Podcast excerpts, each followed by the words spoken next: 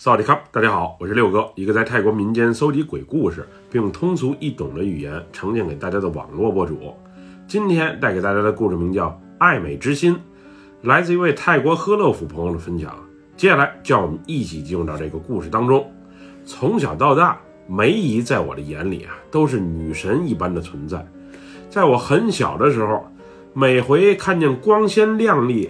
披金戴银的梅姨心里啊，都会不由自主的多一分特别的尊重。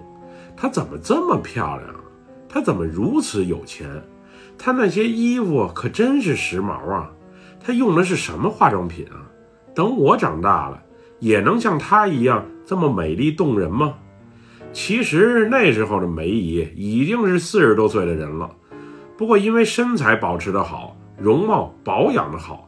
再加上每天出门啊都要格外打扮一番，所以在我们那些没见过什么世面的孩子眼中，她就犹如仙女下凡一般的夺目。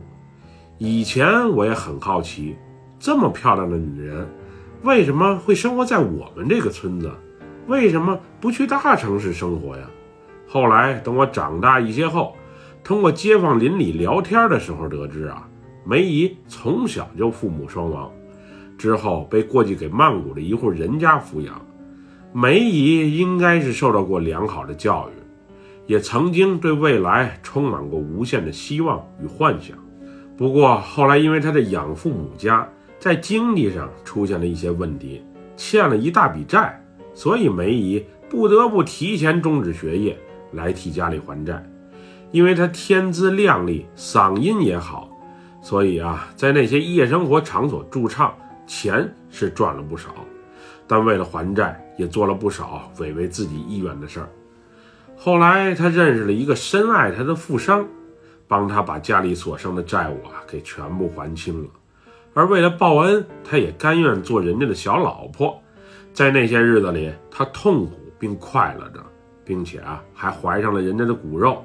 虽然在外人看来，他的生活是如此光鲜，并且啊不用愁吃穿。但是她自己心里清楚，每日与婆婆与大老婆一起生活的日子是多么的难受与痛苦。后来，深爱她的富商在一次车祸中不幸意外去世了，而她肚中的孩子也因为她的过度伤心而未能降生人间。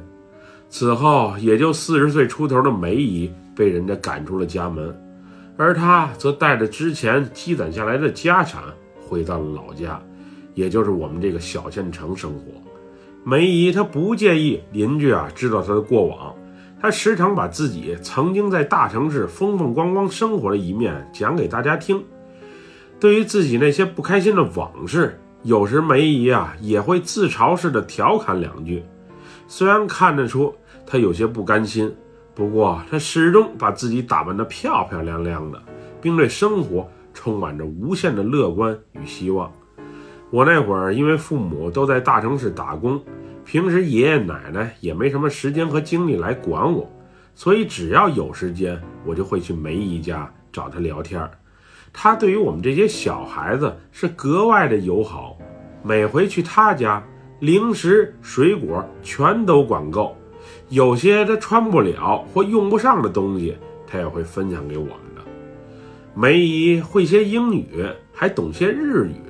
另外，他的知识面是特别的广，有时在学习上，我有些不懂的地方，还会去请教他。毫不夸张地说，我上初中的时候，有些数学题弄不明白，可梅姨她一看到题，就能轻易地看出啊解题的思路。在和梅姨交往的那些日子里，她不仅是我的忘年交，我的家庭教师，更是我的人生导师。其实我对学习是挺抵触的，我更想早早的工作来提早赚钱啊，养活自己。不过梅姨一直在鼓励着我往更高的地方走，千万不要局限在我们这个小地方，学习一定要坚持，千万不要轻易的放弃。我那会儿啊，家里没啥钱，梅姨知道我的情况，有时我去她家的时候啊，她还会偷偷往我兜里啊塞一些零钱。后来他过世之后，我才得知，有几年我家地里啊收成不好的时候，是梅姨背着我偷偷拿了些钱给我的爷爷奶奶，让我能继续顺利的把书给读下去。现在想起来，我对他还是特别的感激。只可惜他人已经不在了，一切都无济于事了。上高中之后，因为我得住校，而且学校离家里啊有些远，所以每两星期才回一趟家。有时梅姨会多塞给我一些钱，让我帮着从城里带些东西回来。其实我知道，帮着带东西是假，帮我才是真。有时啊，帮着买一份五百泰铢的东西，他会塞给我一千泰铢，并说剩下的就当做是跑腿费了。起初我是不想要的。不过在他的坚持下，恭敬不如从命，我还是拿着了。那会儿我想，等我有朝一日出人头地了，一定会好好孝敬梅姨的，并帮她养老送终。非亲非故的，就因为投缘，她帮我这么多年，我真是特别的感激。小雪，你看我这脸上是不是出现了些雀斑呀？岁数大了，皮肤没以前好了。我再怎么用护肤品啊，也拼不过岁月的沧桑。没有啊，梅姨，我看你皮肤挺好的呀，雀斑在哪儿啊？我怎么没瞅见啊？就在这儿呢，你看。这时，梅姨指向了太阳穴的那个位置，还不时皱着眉头。哦，我看见了，就那么一点点儿啊，不是太明显。您保养的可是真好，上次咱俩一起出门。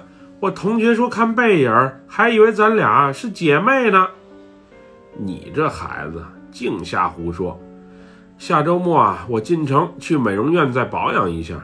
你要有时间的话，就和我一起去，顺便咱俩一起吃个饭。没问题，梅姨。您看是周六还是周日？咱们几点在哪里见面？到时啊，我一定准时过去。梅姨对自己是特别的在乎。脸上、皮肤上容不得一点的瑕疵。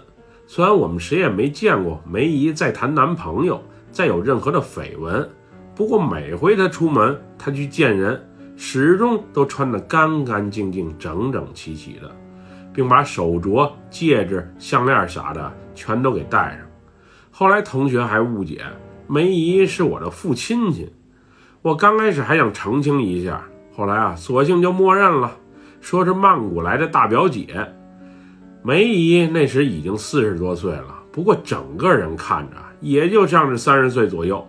有时我们学校的小男生见了梅姨，看见梅姨那精致的面庞、白皙的皮肤以及修长的大长腿，还会不自觉地多瞅两眼。就这样，在梅姨的帮助之下，我顺利地考入了曼谷的一所大学，并还凭借优异的成绩。拿到了部分奖学金。那时我已经有手机了，在没有网络的时代，我时常在闲暇之余和梅姨啊通个电话，分享自己大学生活的点点滴滴。那会儿说实话，我和梅姨的关系要远比自己父母啊亲得多。父母那时虽然也在曼谷买了房，不过我却很少过去，主要是从小不一起长大，没什么感情。另外就是他们的重心都在我弟弟和后来的小妹妹身上，对我也就是那么一回事儿。在我大三的时候，梅姨应该是生病了，人消瘦的厉害，皮肤也不像以前那么有光泽。虽然底子好，比同年龄人啊要强不少，不过聊天时间一长，她就有些喘，而且体力啊更是特别的差。之前她每周都会开着自己那辆小车去呵乐府的老城区一趟，不过现在却不怎么去了。我一直说带梅姨去医院查查，不过她抵触心理啊是特别的强。后来我才知道，梅姨那时已经去过医院了，说是得了癌症，时日不多。无亲无故的她，应该是已经知道了医生的诊断，心里面也接受了现实。但却不愿意把这悲伤的一切来和我以及身边的朋友分享。直到那天泼水节假期，我去他家给他收拾屋子、做做饭的时候，他给我讲了一个有些匪夷所思的故事。小雪，我前几天做了一个梦，你想不想听一听？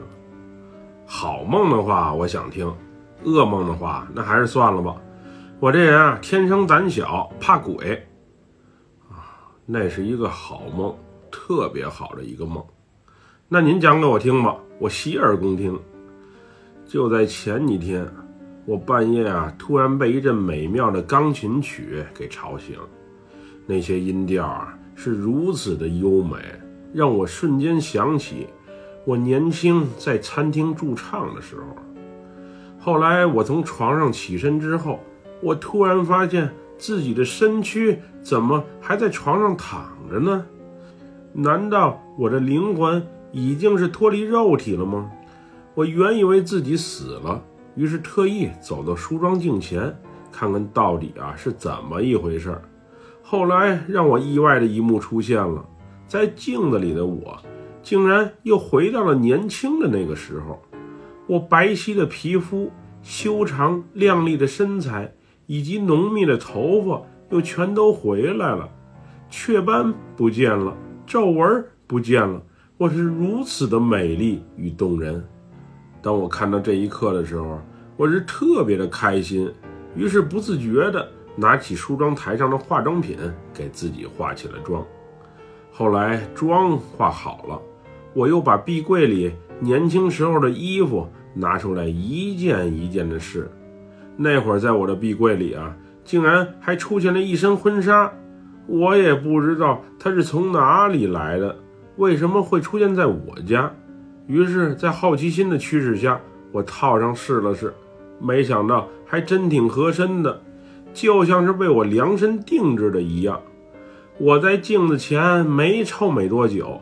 紧接着门铃声响起，我想这大半夜的，到底是谁来我家拜访呢？没想到我一开门，门外的天突然一下从黑夜变成了艳阳高照的晴天。更令我不可思议的是，我那死去的老公竟身穿一身礼服，领着一个可爱的小男孩来找我了。他们说要带我去一个特别美丽的地方，在一起共同生活，永远也不分开。这爱情电影里一般的情景啊，当时让我兴奋得不得了。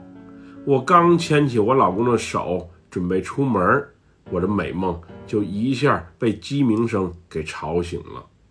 我起来一看，镜子里的我还是年老色衰的我。门外也没有我深爱的老公，一切还都是依旧。那一晚，梅姨的情绪不是特别好，她一直在和我讲述着她和老公的点点滴滴，并坚称俩人的爱情是忠贞的，是纯洁的。那时我才知道，梅姨的富商老公其实年龄啊和她相仿，根本就不像传言所说的是一个糟老头子。而且梅姨老公的第一段婚姻是家族联姻的结果，根本就不是什么自由恋爱。那晚梅姨讲了许多，讲了许久，直到自己体力不支，不由自主的昏睡了过去。泼水节假期之后，因为面临毕业，所以我在家没待几天，就匆匆的离去了。我走的时候，还特意去和梅姨道别。那天她是特别的开心。好像是即将发生什么好事儿似的，并嘱咐我一定要照顾好自己，一定要幸福。离别之际，梅姨还把自己一个红宝石戒指从手上摘下来给我，说是能保佑我好运。原本我是不想要的，毕竟是和她相处几十年的老物件，价值高不说，她也有感情了。不过在她的坚持之下，最终我还是拿着了。那一段因为打零工赚生活费，还有毕业论文的事儿，我忙的是不可开交。期间我也给梅姨打过几回电话，不过梅姨却一次都没接。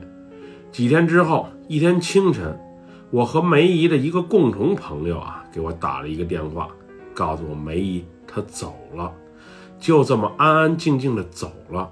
走之前还特意啊给自己化了妆，穿上了漂亮的衣服。静静地躺在床上走着，他好像是早已预料到那晚啊自己即将离世，并以一种最佳的姿态来迎接这特别的一刻，并且梅姨走的时候还是面带着微笑，她一点儿也不恐惧死亡，更像是乐观的去迎接即将开启的新一段人生。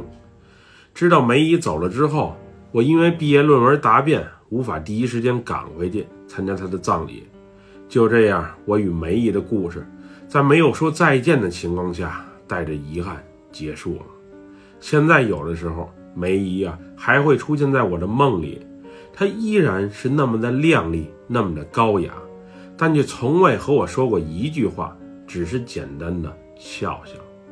通过我的努力，现在我已经是一家网络公司的中层干部了，薪资待遇不错，也有了属于自己的家庭。要是没有当年梅姨的鼓励与陪伴，我是真不确定自己啊有现在的成就。他对我的爱。超出了我家里啊任何人给我的，我真的真的很感谢他为我所付出的一切。梅姨当年送我的那枚戒指，现在还戴在我的手指上，它是我的幸运物，更是我的护身符。带着它，我感觉梅姨始终是陪伴在我身边的。希望梅姨在另外一个世界能幸福。我真的真的好想你，梅姨。本期故事就分享到这里，喜欢六哥讲故事的朋友，别忘了点赞和关注哟。咱们下期节目再见，我们这拜拜，萨瓦迪卡。